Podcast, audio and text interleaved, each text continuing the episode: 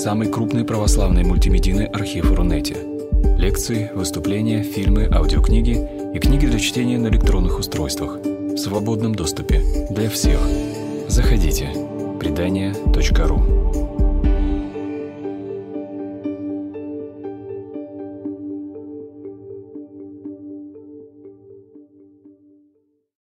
Здравствуйте, дорогие гости портала «Предания». И я в начале нашей сегодняшней встречи хочу сказать, что а, название лекции немножко а, изменила я.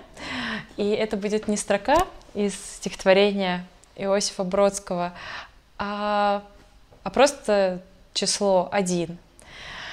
Потому что мне кажется, что за последние две недели э, стихотворение Бродского изрядно пострадало в социальных сетях от его использования.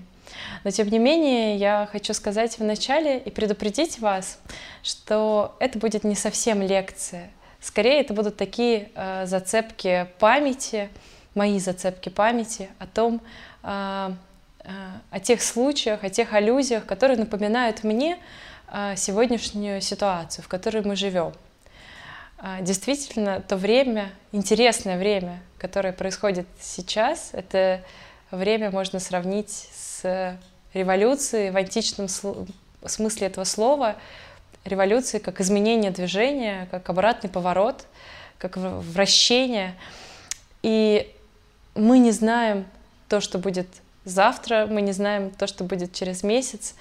А, и в этом смысле слова мы находимся сейчас в каком-то э, экзистенциальном одиночестве, и в то же самое время мы, да, мы одни, мы находимся еще в физической изоляции, э, но такой опыт, опыт этого одиночества переживали и в истории другие люди и как они это переживали, что они чувствовали, как они использовали для себя этот опыт одиночества.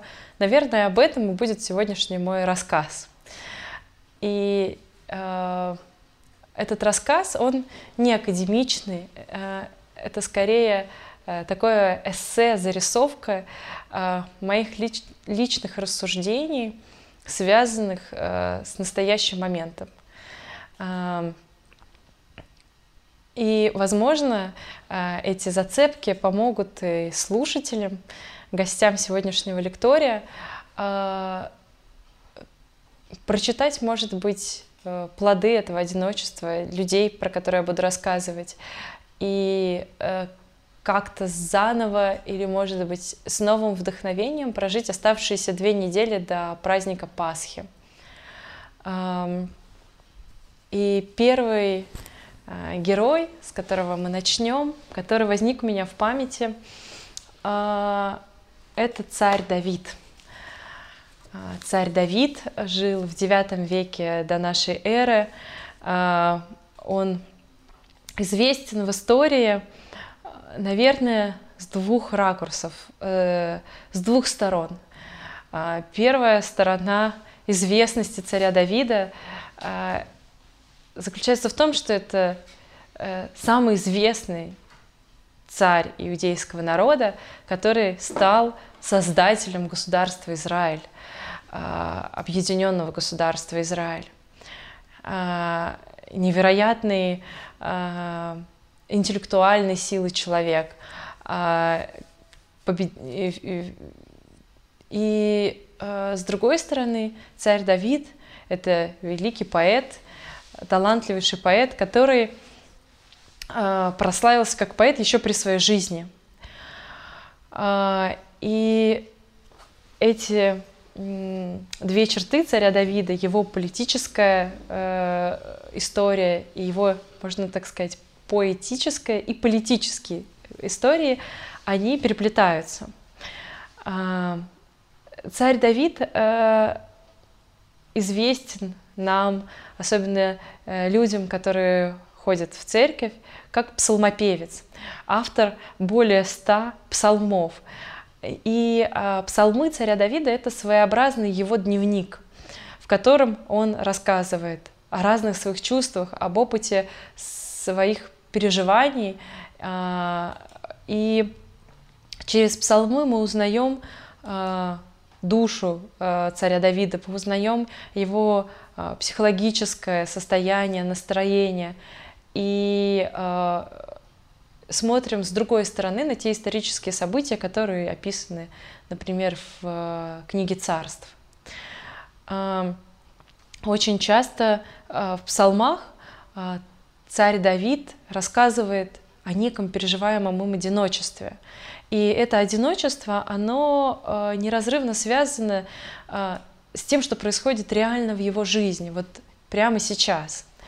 Царь Давид его биография, она очень насыщена. Она насыщена как э, какими-то очень величественными, торжественными поступками, доблестными, так в то же самое время позорными, подлыми, нехорошими.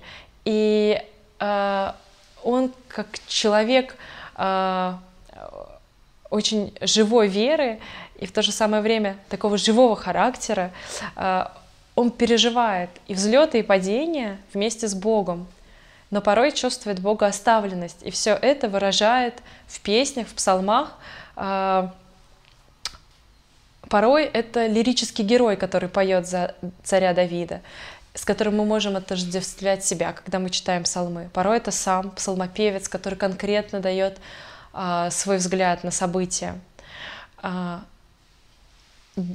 прежде чем коснуться самих псалмов, разберем это слово. Что такое слово псалмос, греческое слово. Псалмос э, — это пение под аккомпанемент. Э, и это же самое слово указывает нам, какой был именно аккомпанемент. Псалейн, э, тоже греческий глагол, означает перебирать струны. И, скорее всего, псалмы, которые сочинял царь Давид, он сам же их и исполнял, играя на лютне, на лире, или же на таком же инструменте, который назывался десятиструнная псалтирь. А, наверное, это сравнимо сейчас с песнями под гитару, да, когда э, практически каждый человек э, умеет играть на гитаре хотя бы четыре аккорда и может на эти четыре аккорда положить какую-то свою песню. Конечно, царь Давид умел играть в совершенстве на струнном инструменте, исполнять у него был красивый голос. И, собственно, история, биография царя Давида начинается с того, что э, первый царь Израиля, Саул, приглашает юношу Давида к себе э, во дворец, чтобы он играл ему на э, лютне или на лире или арфе, мы не знаем, на каком-то струнном инструменте, и пел песни, потому что царь Саул имел такое свойство впадать в депрессию, в меланхолию. Он очень грустил и никак не мог из своей грусти выйти из этого состояния уныния. И только псалмы царя Давида, только его песни могли царя Саула как-то расшевелить. И очень скоро царь Саул, он э, почувствовал в Давиде соперника, особенно когда Давид стал приносить не только э, какие-то избавления с помощью песен, но еще и стал э, приносить военные победы, трофеи. И тогда царь Саул почувствовал конкуренцию, опасность и э, стал преследовать Давида и всячески чинить ему козни, попытаться его погубить. Сначала он делал это э, прикровенно, тайно, а потом уже стал прямо охотиться на царя Давида, вернее, еще тогда не царя, а юношу Давида, и пытаться его убить. Э, и э, Давид запечатлел это в псалмах.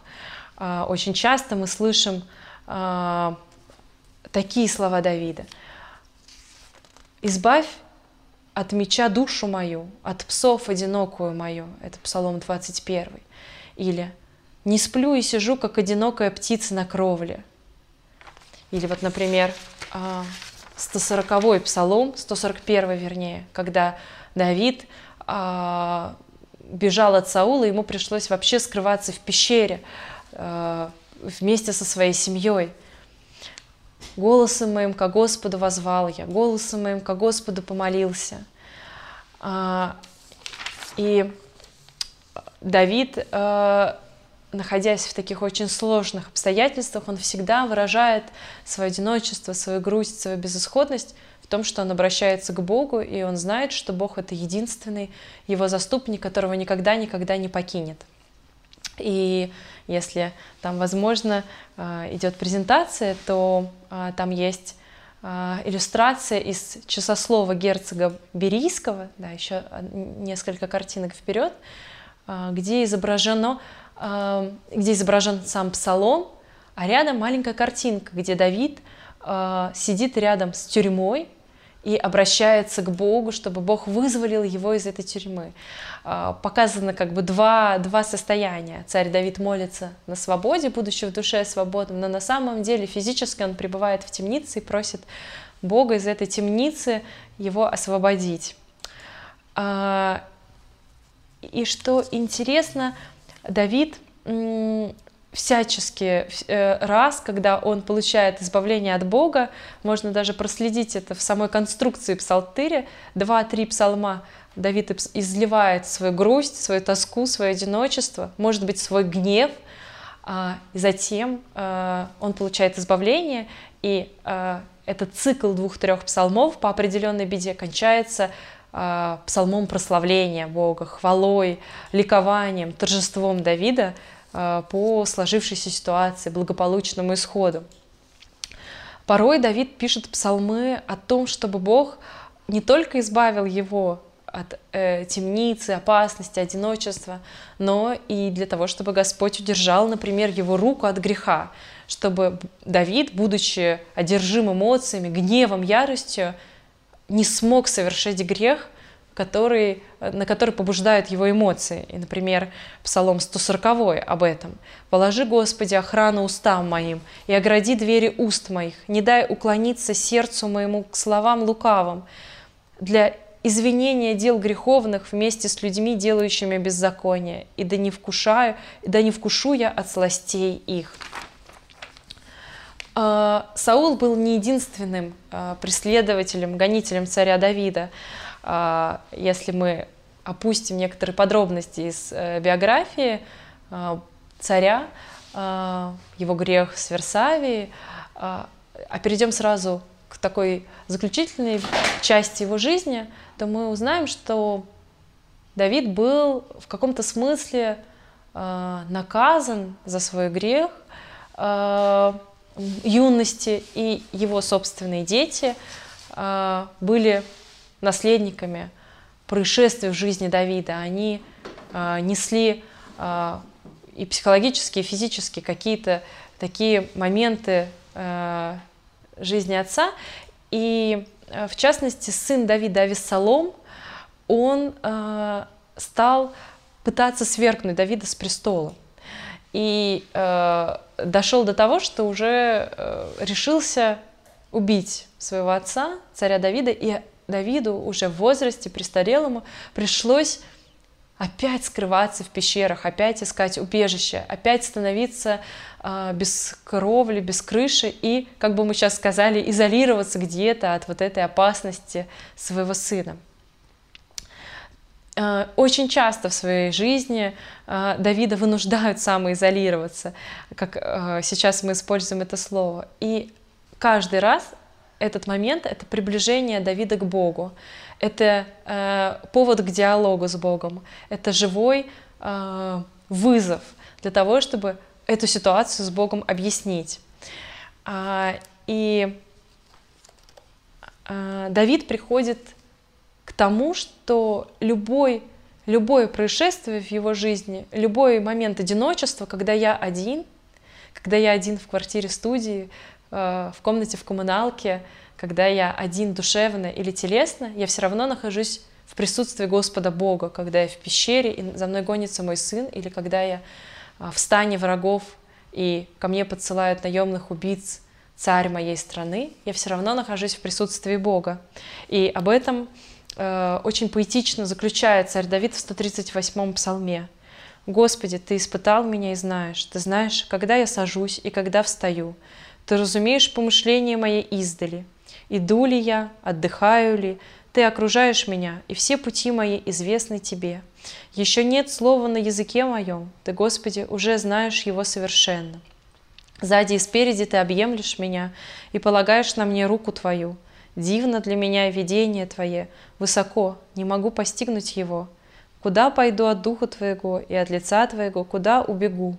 Зайду ли на небо, Ты там, сойду ли в преисподнюю, и там Ты, возьму ли крылья зари и переселюсь на край моря, и там рука Твоя поведет меня, и удержит меня десница Твоя.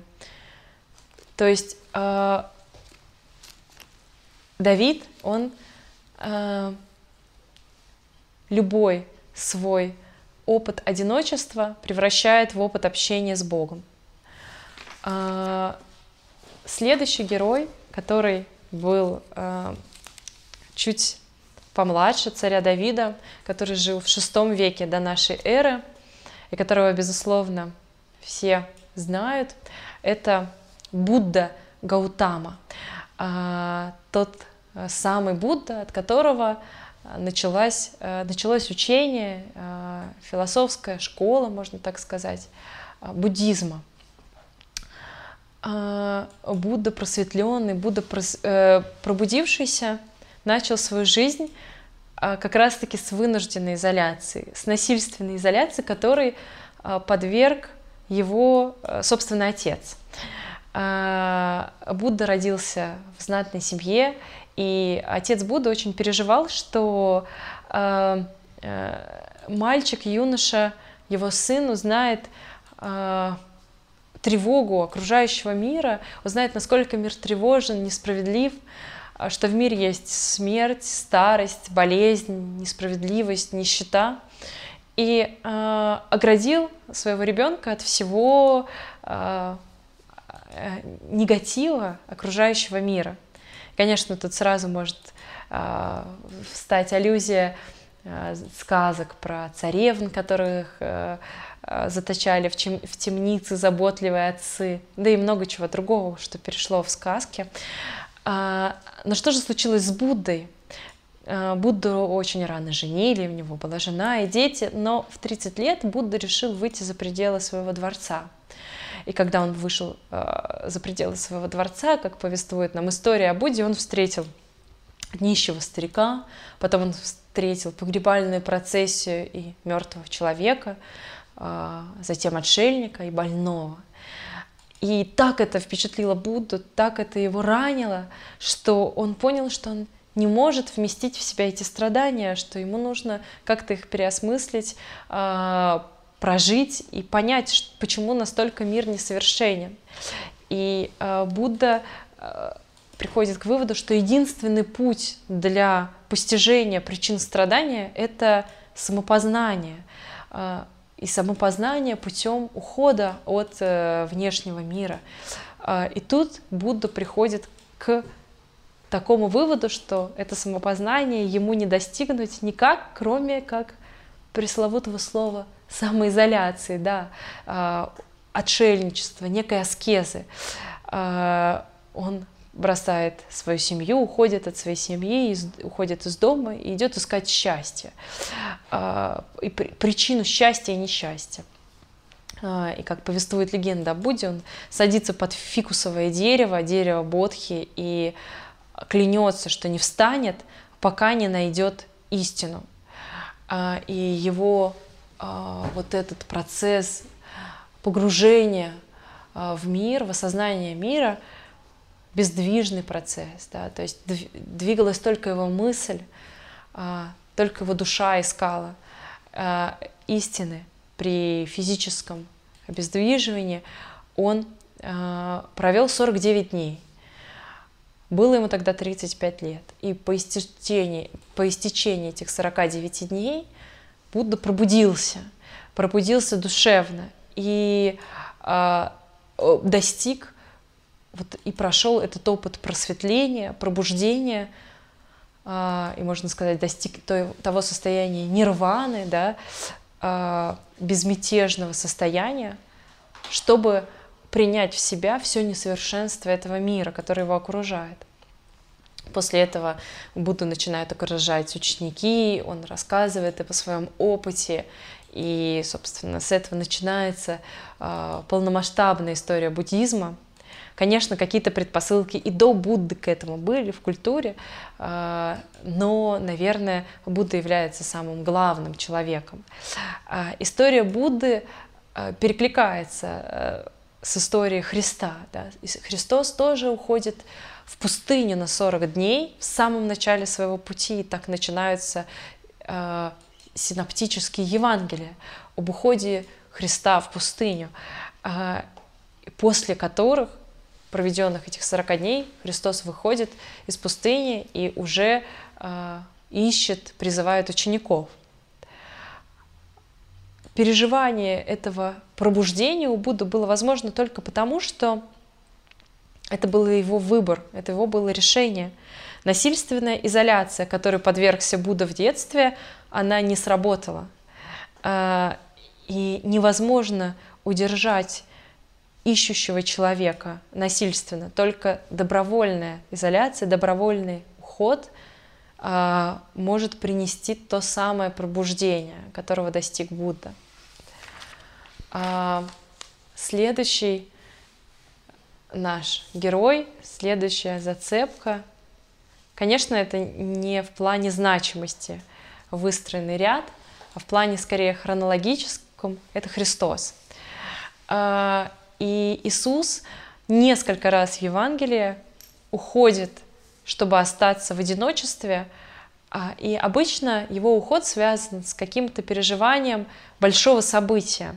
Либо перед большим событием он уходит а, чтобы остаться наедине с самим собой, либо после большого события.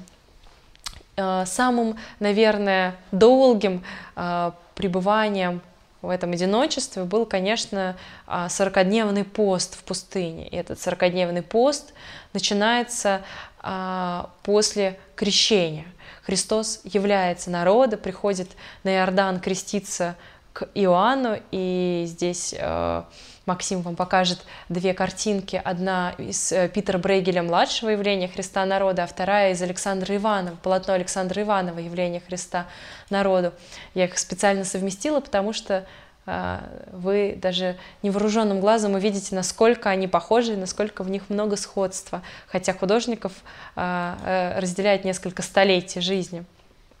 И а, после встречи с будущей паствой а, после принятия крещения Христос уходит опять. То есть как это очень странный момент, даже если посмотреть его в живописи, вот он выходит к народу, и сразу же после определенного момента, да, после крещения, он уходит обратно, уходит а, в пустыню иудейскую. А, наверное, самая лучшая иллюстрация Христа в пустыне — это полотно Крамского «Христос в пустыне» та самая каменистая иудейская пустыня, а, очень мертвенная, да, наполненная холодными камнями, а, она совершенно, может быть, не укладывается в стереотип нашего представления о пустыне, как, например, Сахара, песочная пустыня, жаркая пустыня. Иудейская пустыня совсем иная. И Иисус, как повествует нам евангелист Матфей, был возведен духом в пустыню для искушения от дьявола, и, постившись 40 дней и 40 ночей, напоследок взалкал. А, искушения, они будут всегда, когда мы хотим понять, кто мы. Без них не увидеть себя. Мы не знаем, что э, было с Христом и что Он переживал на протяжении 40 дней. Мы знаем только то, что было напоследок, было в последние моменты, дни а, вот этих 40 дней, этого отрывка, а, который, с которым заключался пост Иисус. И что Иисус переживал, и что Он в этот момент понимал о себе, мы не знаем. Но мы знаем эти знаковые искушения. Другой момент в Евангелии, следующий, который свидетельствует о том, когда Христос э, уходил для того, чтобы э, остаться одному, э, начинается в первой главе Евангелия от Марка. Евангелист Марк сообщает нам, а утром, встав весьма рано, Иисус вышел и удалился в пустынное место и там молился. И если мы прочитаем Евангелие дальше, мы узнаем, что Иисус удалился, потому что дальше его ждал очень насыщенный день. Потому что буквально следующий стих Симон и бывшие с ним пошли за ним, и, найдя его, говорят ему, все ищут тебя. То есть Иисус знал, что большая толпа людей ждет его, ждет его явления и э, его слова, и для того, чтобы настроиться и встретить э, утром рано, э, он уходит э, в, э, один, э, в пустынное место, чтобы остаться там в одиночестве. Или вот, например, э, после смерти Иоанна Крестителя, когда Христу сообщают, что его друг, его родственник, его брат был обезглавлен, что он погиб такой ужасной смертью. А, евангелист Марк говорит нам, как Христос на это отреагировал. И, услышав, Иисус удалился оттуда на лодке в пустынное место один. Один переживать э, горе. Или, например, опять евангелист Матфей э, говорит нам, что после тяжелого дня, после Нагорной проповеди – и отпустив народ, он взошел на гору помолиться наедине и вечером оставался там один. Христос опять уже не перед каким-то событием, а после насыщенного дня тоже уходит, чтобы провести это время в одиночестве. А, и э, мы не знаем о том, что было а, в эти одинокие да, молитвы Иисуса. А, порой Христос брал с собой своих приближенных, близких, не приближенных, а близких э, учеников Симона, э, Петра, Иакова и Анна.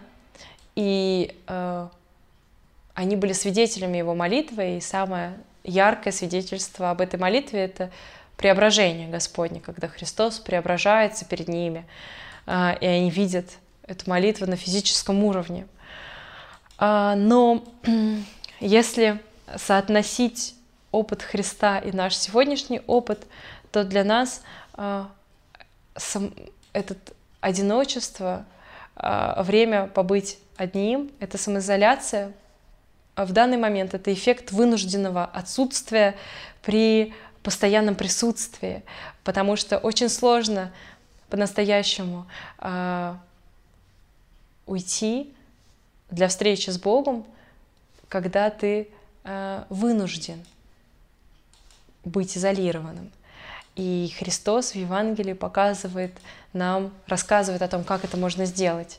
То есть какие есть, а, а, какие есть в его жизни а, моменты, на которые мы можем опереться. Следующий герой, который был выбран мною просто по воспоминаниям, по памяти, по какой-то для меня э, дороговизне воспоминаний оказался связан еще с последующими тремя. Э, и этот герой э, уже не относится к э, череде учителей э, и ми, отшельников, пустынников. Он относится к изгнанникам. Это Публий Овидий Назон. Овидий, э, он на самом деле современник Христа, он жил э, в 43 году до нашей эры, родился, а умер э, в 18 году но нашей эры. И жил он где-то в одном мире с Христом, только на, другом, на другой земле. Жил он в Италии. Родился Овидий в знатной семье, которая происходил из всаднического сословия, и отец с детства хотел, чтобы Овидий занимался государственной службой. А, даже отдал его на обучение этой государственной службе, но Овидию это было не близко, и а, он уговорил своих родителей, что он пойдет в поэты, будет заниматься поэзией, писать стихи. А, и действительно он становится поэтом, его а, беспокойные родители пытаются его женить как можно раньше, а, для того, чтобы обуздать его пылкий нрав. Овидий женится, первые два брака у него были неудачные, в них не было детей, и только третий брак Овидия принес ему, наконец, семейное счастье. Он женился на женщине, у которой уже был ребенок, и эта женщина была настоящей его поддержкой, музой. Овидий в своей жизни путешествовал в Афины, в Сицилию, дружил с Горацием, а, видел Вергилия. Он не дружил с Вергилием, потому что у них была довольно большая разница, но а, восхищался им.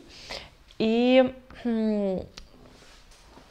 имел на самом деле репутацию такого кутилы, повесы, поэта. И то время, когда Овидий живет в Риме, рубеж Р а, приходится на правление императора Августа.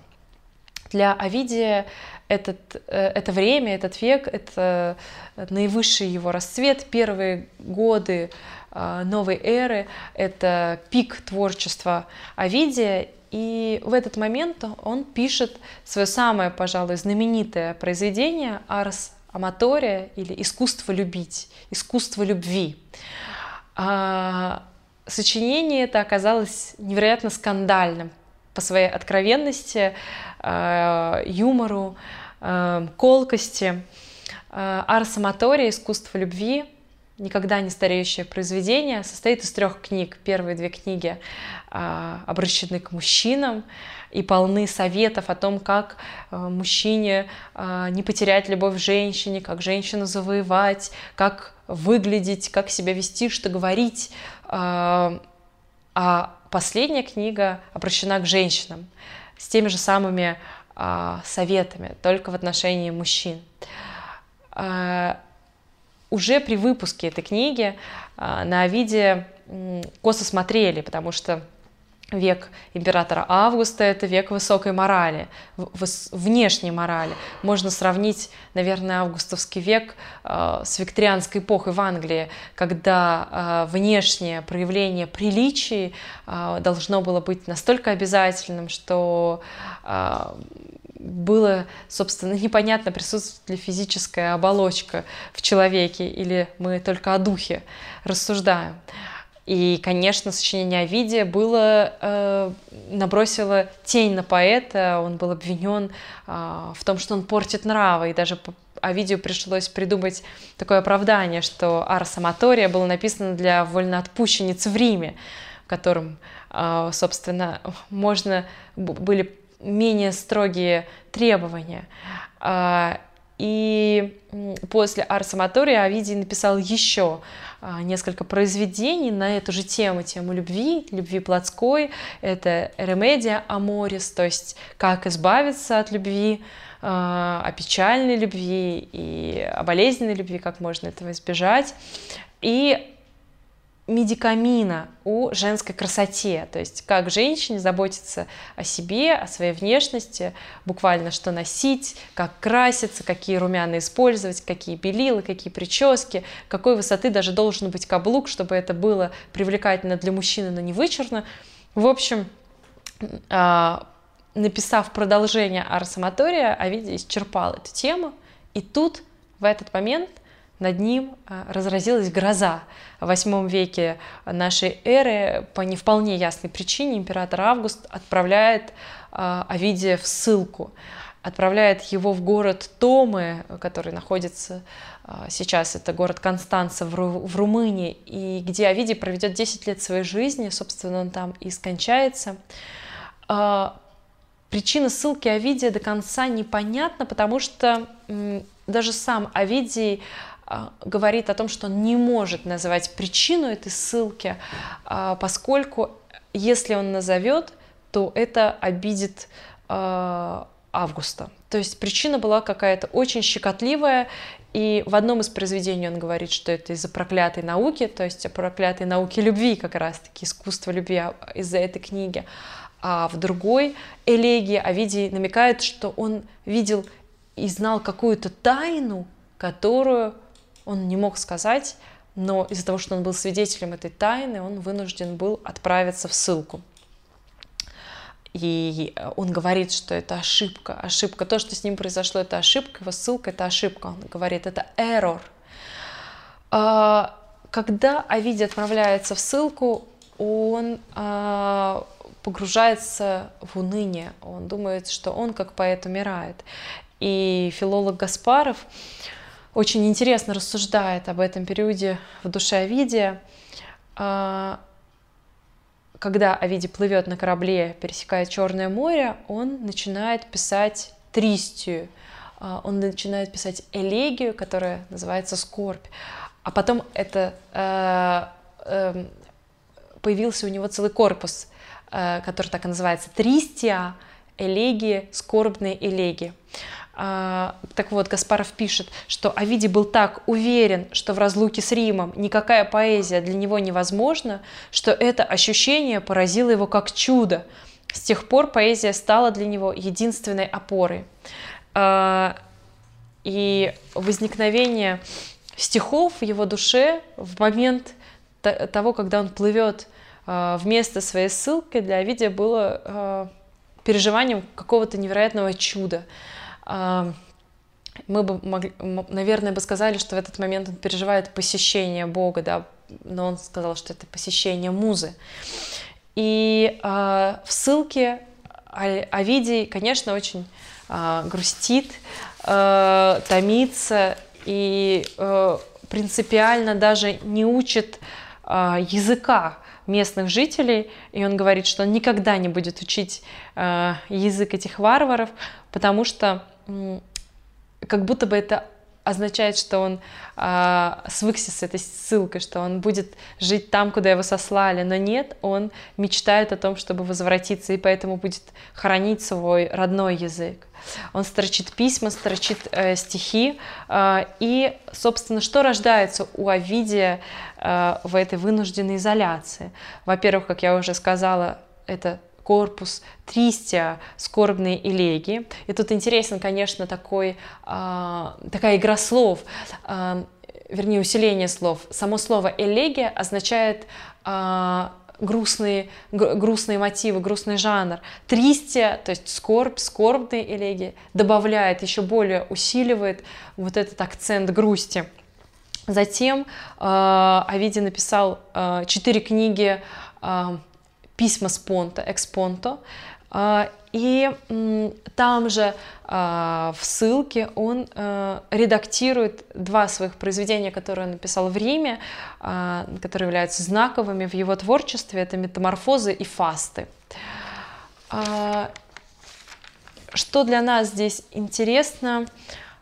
Ну вот давайте прочтем одну из элегий Овидия. «Не отпускают меня, выжженный стужей край. Дальше Босфор, Танаис, Кемерийский, Скифи и Топи. Еле знакомые нам хоть по названию места, а уж за ними ничто, только холод, мрак и безлюдье. Горе, как близко пролег круга земного предел.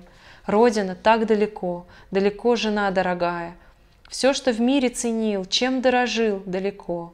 Отнято все, но так, что хотя рукой не достанешь. Отнятое могу видеть очами души.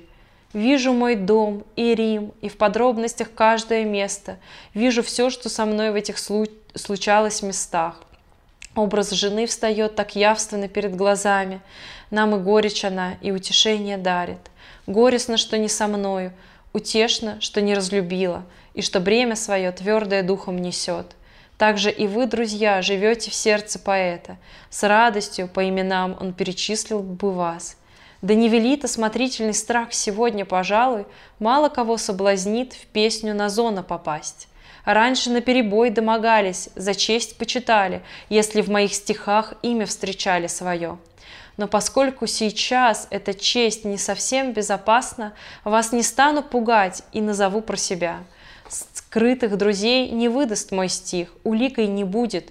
Кто нас тайно любил, тайно пусть любит и впредь. Все же знаете, что здесь, на краю земли, неизменно вас я в сердце своем и разлученный ношу. Пусть же каждый из вас облегчит мою долю, чем может. Руку падшему в прах пусть не откажет подать. Счастья желаю вам постоянного, чтобы вовеки не довелось вам, как мне, помощи скорбно молить.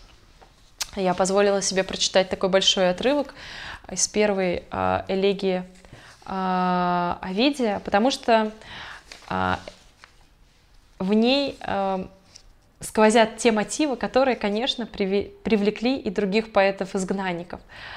Там в презентации а, есть обложка переводов книги Овидия, как раз-таки «Скорбные элегии». Да, можно так еще вперед. Ой, вы назад листаете. В другую сторону, да. А, это... Э, угу. Вот.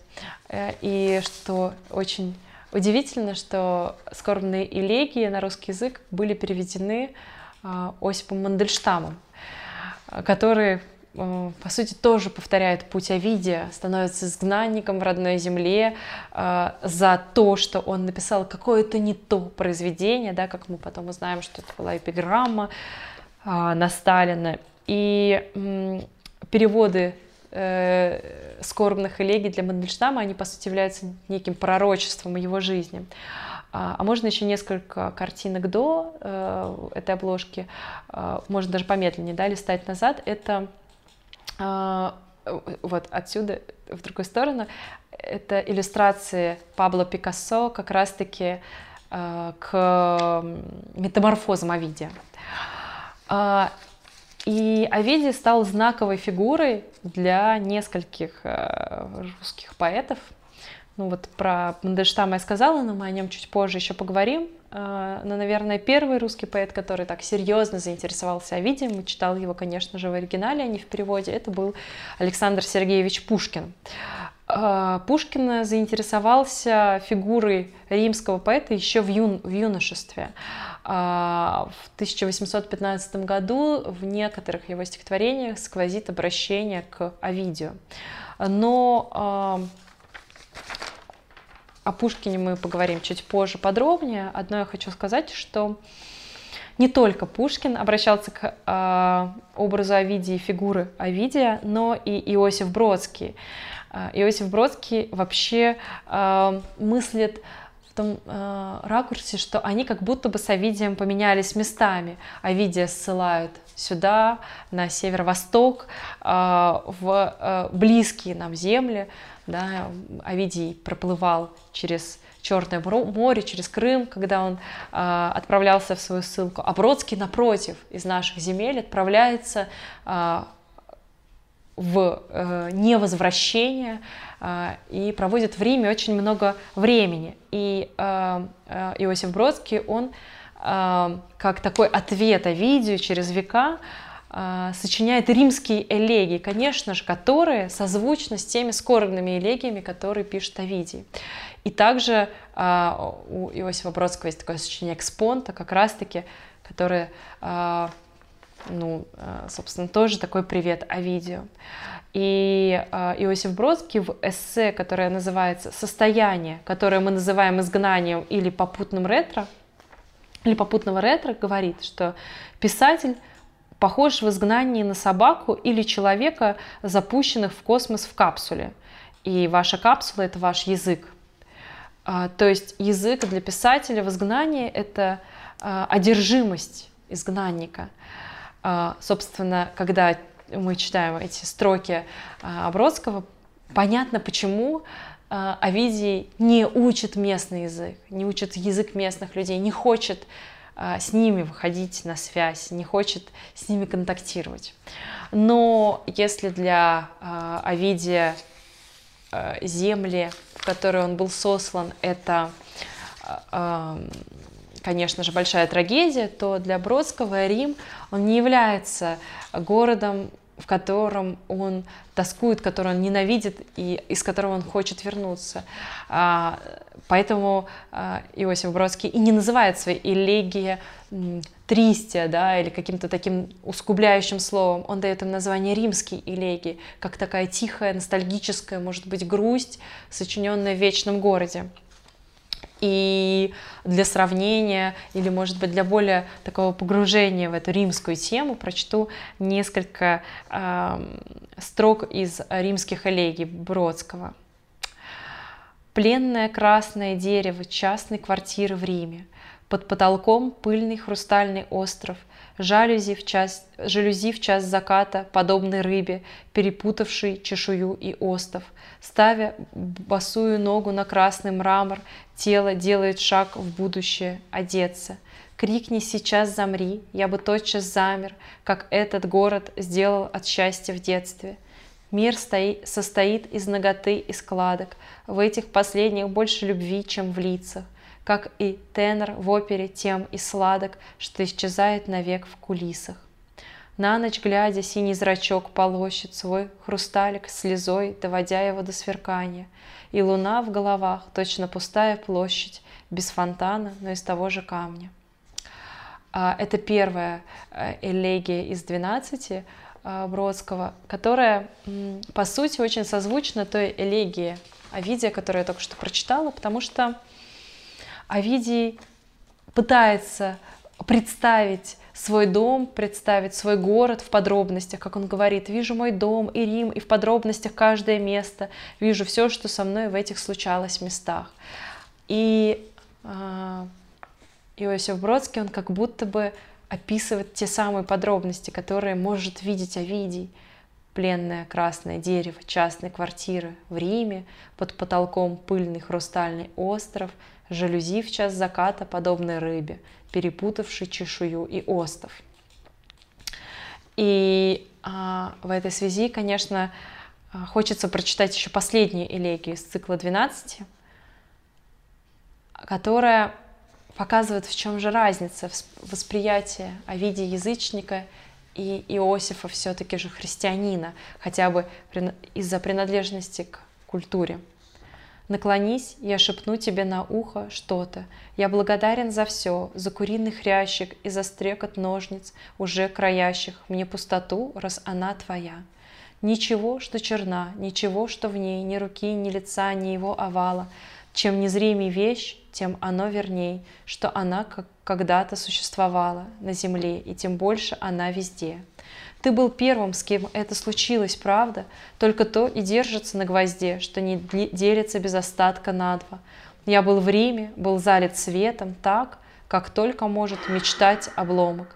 На сетчатке моей золотой пятак хватит на всю длину потемок. А, и в чем же разница? этих элегий, в том, что Иосиф Бродский последнюю элегию, 12 он обращает к тому высшему некто, к Господу Богу, а, словами благодарности, словами благодарности за это изгнание, которое ему пришлось пережить. А, мы немножко забежали хронологически вперед, но, наверное, это ничего страшного. И а, следующий изгнанник, следующий человек, который побывал не в одной самоизоляции, а в нескольких, это Александр Сергеевич Пушкин. И я уже говорила о том, что он был одним из тех людей, которые в России, по сути, даже, можно сказать, открыл Овидия. А, первая ссылка Пушкина, она а, падает на 1820-24 годы. И а, попадает в нее Пушкин из-за эпиграммы на Аракчеева. И тут, конечно, можно вспомнить опять же и Осипа Мандельштама, и Овидия, у которых повторяется вот эта история, когда поэта бьют по губам за его слова. А, я а, думаю, что эпиграмма Пушкина всем известна, прочту э, только начало ее. Всей России притеснитель, губернаторов мучитель, и совета он учитель, а царю он друг и брат, полон злобы, полон мести, без ума, без чувств, без чести. Кто ж он? Преданный без лести, маршевой солдат. А, и за эту э, эпиграмму а, на Аракчеева Пушкин должен был э, быть отправлен на Соловки но по ходатайству друзей Карамзина и в, в большей, э, в общем, по ходатайству в основном как раз-таки Карамзина, вместо Соловков Пушкин отправляется в Кишиневскую канцелярию, в южную ссылку. И э, там, в этой южной ссылке, он заболевает воспалением легких, пневмонией, и его увозят в Крым. И вот на корабле по дороге в Крым он пишет своему брату такие строки. «Ночью на корабле написал я элегию, которую тебе посылаю».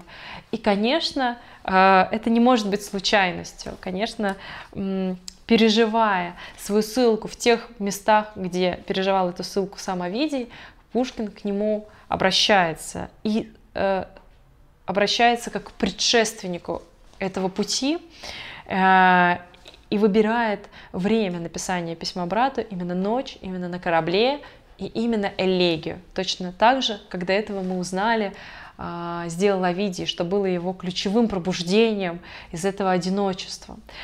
Э, как и все ссылки, первая ссылка для Пушкина была очень плодотворной. Там он начинает писать «Кавказского пленника», э, и несколько десятков стихов. Э, и в этот момент, э, будучи э, в Крыму, э, Пушкин постоянно э, вспоминает о виде, как говорили его современники, которые э, сопровождали его э, в этих местах, и очень сожалел о том, что у него этого томика Овидия с собой не нашлось. И э, Пушкин пишет стихотворение, которое так и называется, Овидию. «Овидий, я живу близ тихих берегов, которым изгнанных отеческих богов ты некогда принес и пепел свой оставил. Твой безотрадный плач места сии прославил, и лиры нежный глаз еще не онемел. Еще твоей молвой наполнен сей предел. Ты живо впечатлел в моем воображении пустыню мрачную, поэта заточения — Туманный свод небес, обычные снега И краткой теплотой согретые луга. Как часто увлечен унылых струн игрою, Я сердцем следовал, Овидий, за тобою. Я видел твой корабль, игралищем валов, И якорь, верженный близ диких берегов, Где ждет певца любви жестокая награда, Там нивы без теней, холмы без винограда, Рожденные в снегах для ужасов войны, Там хладные скифии, свирепые сыны. За истром, утаясь, добычи ожидают, И селам каждый миг набегом угрожают. Преграды нет для них, в волнах они плывут, И по льду звучному бестрепетно идут. Ты сам, дивись на зон, дивись судьбе превратной, Ты с юных лет, презрев волнение жизни ратной, привыкнув розами венчать свои волосы и в неге провождать бесчест... беспечные часы, ты будешь принужден взложить и шлем тяжелый, и грозный меч хранить близ лиры оробелый. Ни дочерь, ни жена, ни верный сон друзей, ни музы легкие подруги прежних дней изгнанного певца не усладят печали. Стихотворение к видео, оно очень длинное, а, и мы не будем здесь его читать до конца, но если у вас возникнет интерес, вы, конечно, прочтите его, потому что а, Пушкин а, сам очень ценил это стихотворение и ставил его в разряд лучших своих произведений.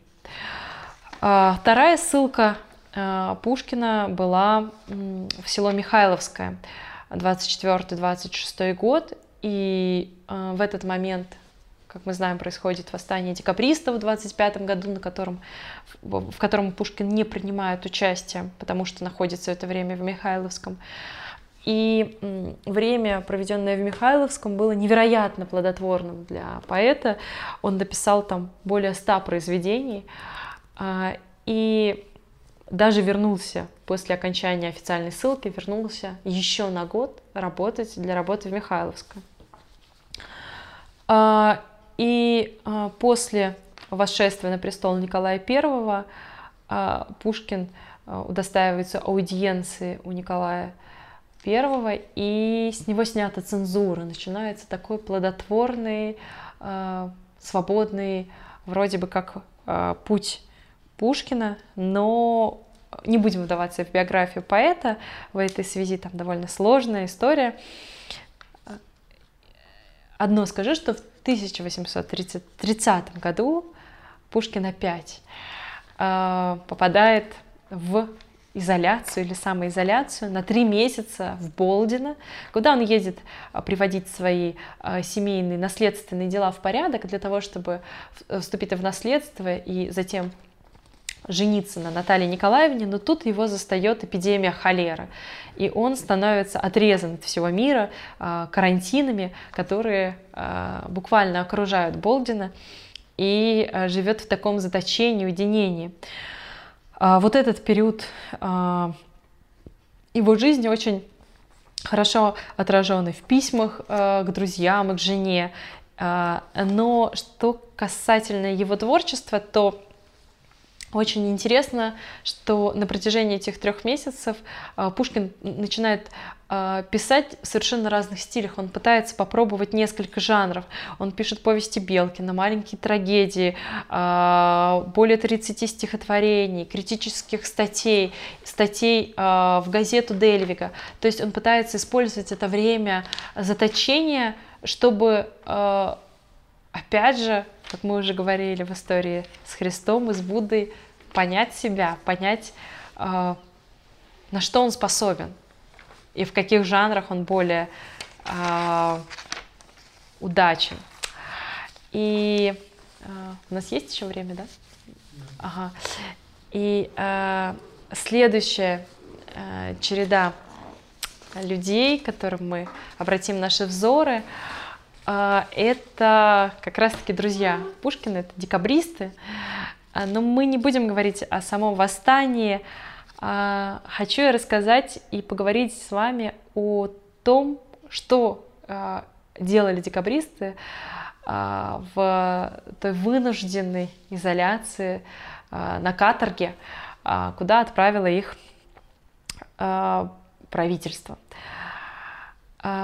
Участники восстания 14 декабря 25 года были отправлены на вечное поселение в Сибирь. Было их более 70 человек. И сейчас будут а, иллюстрации одного из декабристов Бестужева. А дело все в том, что а, Николай I, император, запретил писать портреты декабристов, запретил запечатлевать их быт и то, как они жили в Сибири. И благодаря рисункам Бестужева мы можем подробно представить себе все их а, там а, состояние, жизнь, как это все было устроено.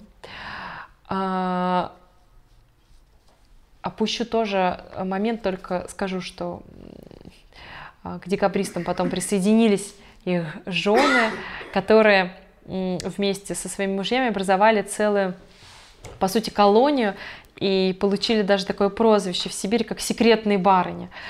А, когда декабристы были этапированы в Сибирь, они э, сначала прожили первые несколько лет в Читимском остроге, в Чите. Э, и Читимский острог стал местом, где декабристы создали каторжную академию. Каторжная академия э, это был такой мини-проект университета. Э, декабристы сами учились друг у друга, вели друг другу лекции. Э, например, лекции по военной истории читал Никита Муравьев, по математике Горбачевский, Басаргин, Бобрищев Пушкин, литературу вел Адоевский. И закон жизни ссыльных декабристов это была непрестанная умственная работа. А, они собирали в своих казематах коллективную библиотеку и пытались а, при очень трудных бытовых условиях оттачивать свой ум и а, не пасть духом. Когда они переводятся в Петровский завод в 830 году, то условия становятся более мягкими, и здесь уже а, благодаря женам а, они выписывают книги из Петербурга, из Москвы. А, в конце концов складывается библиотека более 6 тысяч томов. Декабристы сильные принимают за правило писать мемуары о 14 декабря. А, немногие сохранились из этих мемуаров, к сожалению, потому что они уничтожались. А, и начинают проводить настоящую исследовательскую деятельность а, Забайкальского края. Именно сильные декабристы составили атласы Забайкальского края, большую географию этого места, сведения о полезных ископаемых, о флоре и фауне, иллюстрированные атласы. То есть они э, занимаются цивилизацией этого края и исследованием. Э, когда э, э, становится еще более ослабленным режим, они сформировали большую артель, в которой был устав э, из 13 разрядов и 106 параграфов. То есть такой закон, по которому они живут. Э, и разделили даже э, сферы деятельности между собой. Например, Бестужевы шили фуражки, а, Артамон Муравьев был токарем, Трубецкой штопал чулки, Оболенский краил одежду, Раевский а, вырастил первый арбуз а, в истории Забайкальского края. То есть они, графы, дворяне, князья, начинают заниматься деятельностью без всякого презрения, без стереотипов, кто, э, и вот. И по, впоследствии те занятия, которыми они а, занимались в Петровском заводе, помогли им, а, когда они были а, уже освобождены на вольное поселение в Сибири. А, что еще сделали декабристы а, во время ссылки, во время своей каторги? Они открывали школы, брали на воспитание сирот и бедных детей, готовили своих учеников в тех самых школах, которые они создавали, к службе, к поступлению в высшее учебное заведение, когда это было возможно для лиц а, низших сословий. А, жены декабристов открывали музыкальные школы. И Например, Якушкин, он даже написал учебные пособия, учебники греческого и латыни. Горбачевский, Горбачевский перевел «Орлеанскую деву» Шиллера, переводил Руссо и Вольтера для местных жителей. А, то есть декабристы а, в Забайкальской области, а, будучи высланные, лишенные права переписки со своими родными, близкими, изолированные от всего мира, в котором они привыкли жить, они стали новаторами на каторге. 30 а, лет спустя, в день коронации Александра II, их освободили. А, немногие дожили до этого момента. И что удивительно, когда они были возвращены, им дали а, право вернуться к себе домой, в Петербург, в Москву, они принялись участвовать в реформах Александра II, в либеральных реформах. И, конечно, это были уже согбенные старики, изможденные, изможденный трудами, но совершенно не сломленный духом, Лев Толстой, который был свидетелем э, возвращения декабристов, писал «Счастье было не в Сибири и не в Петербурге, а в духе людей, и что каторга и ссылка э, не воля было счастье, а генеральство и богатство и свобода были великие бедствия». Вот. Э, конечно, когда мы говорим о декабристах, нас это может почему-то не удивить. А, а не удивить это нас может потому, что совсем недавние события 20 века показали, что человек а, во время вынужденной изоляции, во время ссылки, во время каторги, во время а, заключения в лагерь тоже может творить и извлекать из своих вынужденного одиночества какие-то плоды. Но вот мы уже говорили с вами о Мандельштаме вкратце. Да, Мандельштам был несколько раз э, сослан, и когда он был сослан в Воронеж, это предпоследняя ссылка, э, он пишет э, в Воронеже э, так называемые воронежские тетради. И опять это нас э, отсылает к скорбным элегиям Овидия, к римским элегиям затем уже Бродского, Бродский после Мандельштама. И э, но что касается ссыльных э, в советское время, да, это скорее история про, про кого бы рассказать. Ой, потому что время кончается. Э, расскажу вот про кого. Как раз это соответствует иллюстрациям. В презентации а, меня заинтересовал в этой связи а, Николай Лансере, а, человек, который был членом мира искусства, участником мира искусства, художником, архитектором, и который, как и ссыльный декабрист, оставил иллюстрации тюремного быта. Он был в 1935 в 1931 году обвинен в шпионаже в пользу Франции по 58 статье и приговорен к 10 годам заключения в здании ОГПУ на Шпалерной. А, и 10 лет были заменены впоследствии на 5 лет.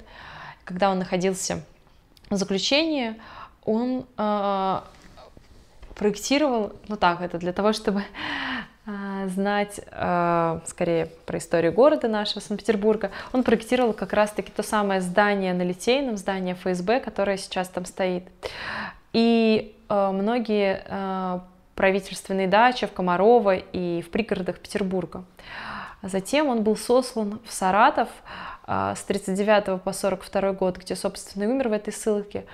Что интересно, он оставил иллюстрации саратовской тюрьмы, и того, как жили там заключенные, какой-то такой незамысловатый их быт, как они лежат на нарах, как они там стирают носки, а, как вообще устроена камера одиночка, потому что находилась в здании одиночки. А, в 30-е годы появляется даже такой а, термин для заключенных творческой или инженерной интеллигенции, для интеллигенции шарашка. Наверное, не имеет смысла объяснять, что это такое, потому что и так все знают, да, что это э, интеллигенцию, людей науки, особенно инженеров, э, изобретателей, их пытались, э, если и осуждать и ссылать, то все равно, чтобы они продолжали свою какую-то научную деятельность и разрабатывали самолеты, ракеты, ядерные бомбы в условиях такой э, суперизоляции от внешнего мира. А, но я хотела бы здесь еще вспомнить одного человека, который очень цепляет меня своей фигурой. Это Павел Флоренский, отец Павел Флоренский, который э, был э, сослан на Соловки и, э, в 1934 году. И за срок с 1934 по 1937 год, за эти три года, э, Павел Флоренский, он... Э, организовал лагерный завод йодной промышленности, а, добывал йод, а, агар-агар из водорослей и а, наладил эту добычу на Славках и запатентовал целых 10, более 10 патентов на различные изобретения.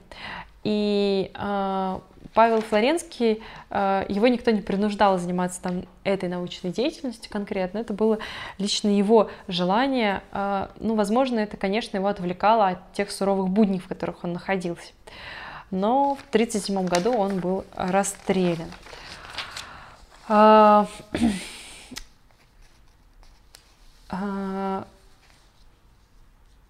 заключение я бы хотела вспомнить более близких нам современников и закончить а, нашу встречу фигурой Танина Гуэра. Танина Гуэра — поэт, художник, а, режиссер, сценарист. А, он невероятный поэт прежде всего, невероятно талантливый человек, пророк, можно сказать. А, он родился в 1920 году а, в маленькой итальянской провинции Римени, где течет та самая знаменитая река Рубикон, которая стала сейчас очень тоненьким ручейком. А, он получил э, педагогическое образование, закончил университет Урбина и начал писать э, стихи в нацистском лагере, когда он был.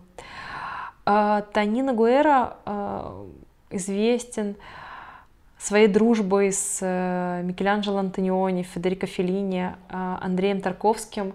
Для них, для этих великих режиссеров Танина Гуэра писал сценарий и вместе обдумывала и их фильмы, и, например, с Федерико Феллини, который был его ближайшим другом, да еще и земляком, они придумали такое слово, которое называется «амаркорд», которое стало потом названием фильма. А, амаркорд э, — это состав, составленное слово из трех слов. Йоми рекорда, что значит а, с диалекта Римени «я помню».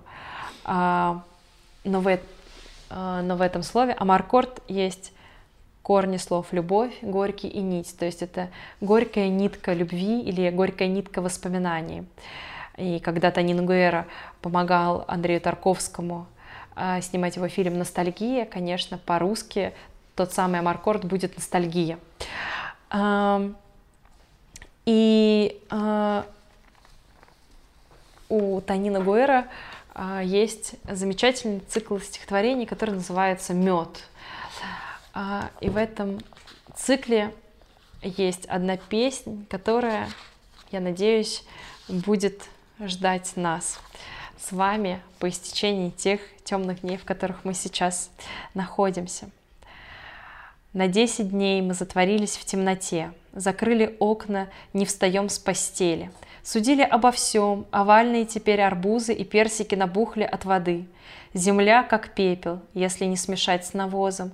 Всю ночь проговорили мы о преимуществах ментаны, которой больше нет. Пшеница эта от ветра не стелилась по земле, а ныне сорт выведен со стеблем, как голод длинным, и падает на землю сразу, как путаны. Отравлены мы были мыслями своими, уверились, что мир становится все хуже и страшнее. На утро вынули из ящиков комода одежду новую совсем. Ее мы редко надевали.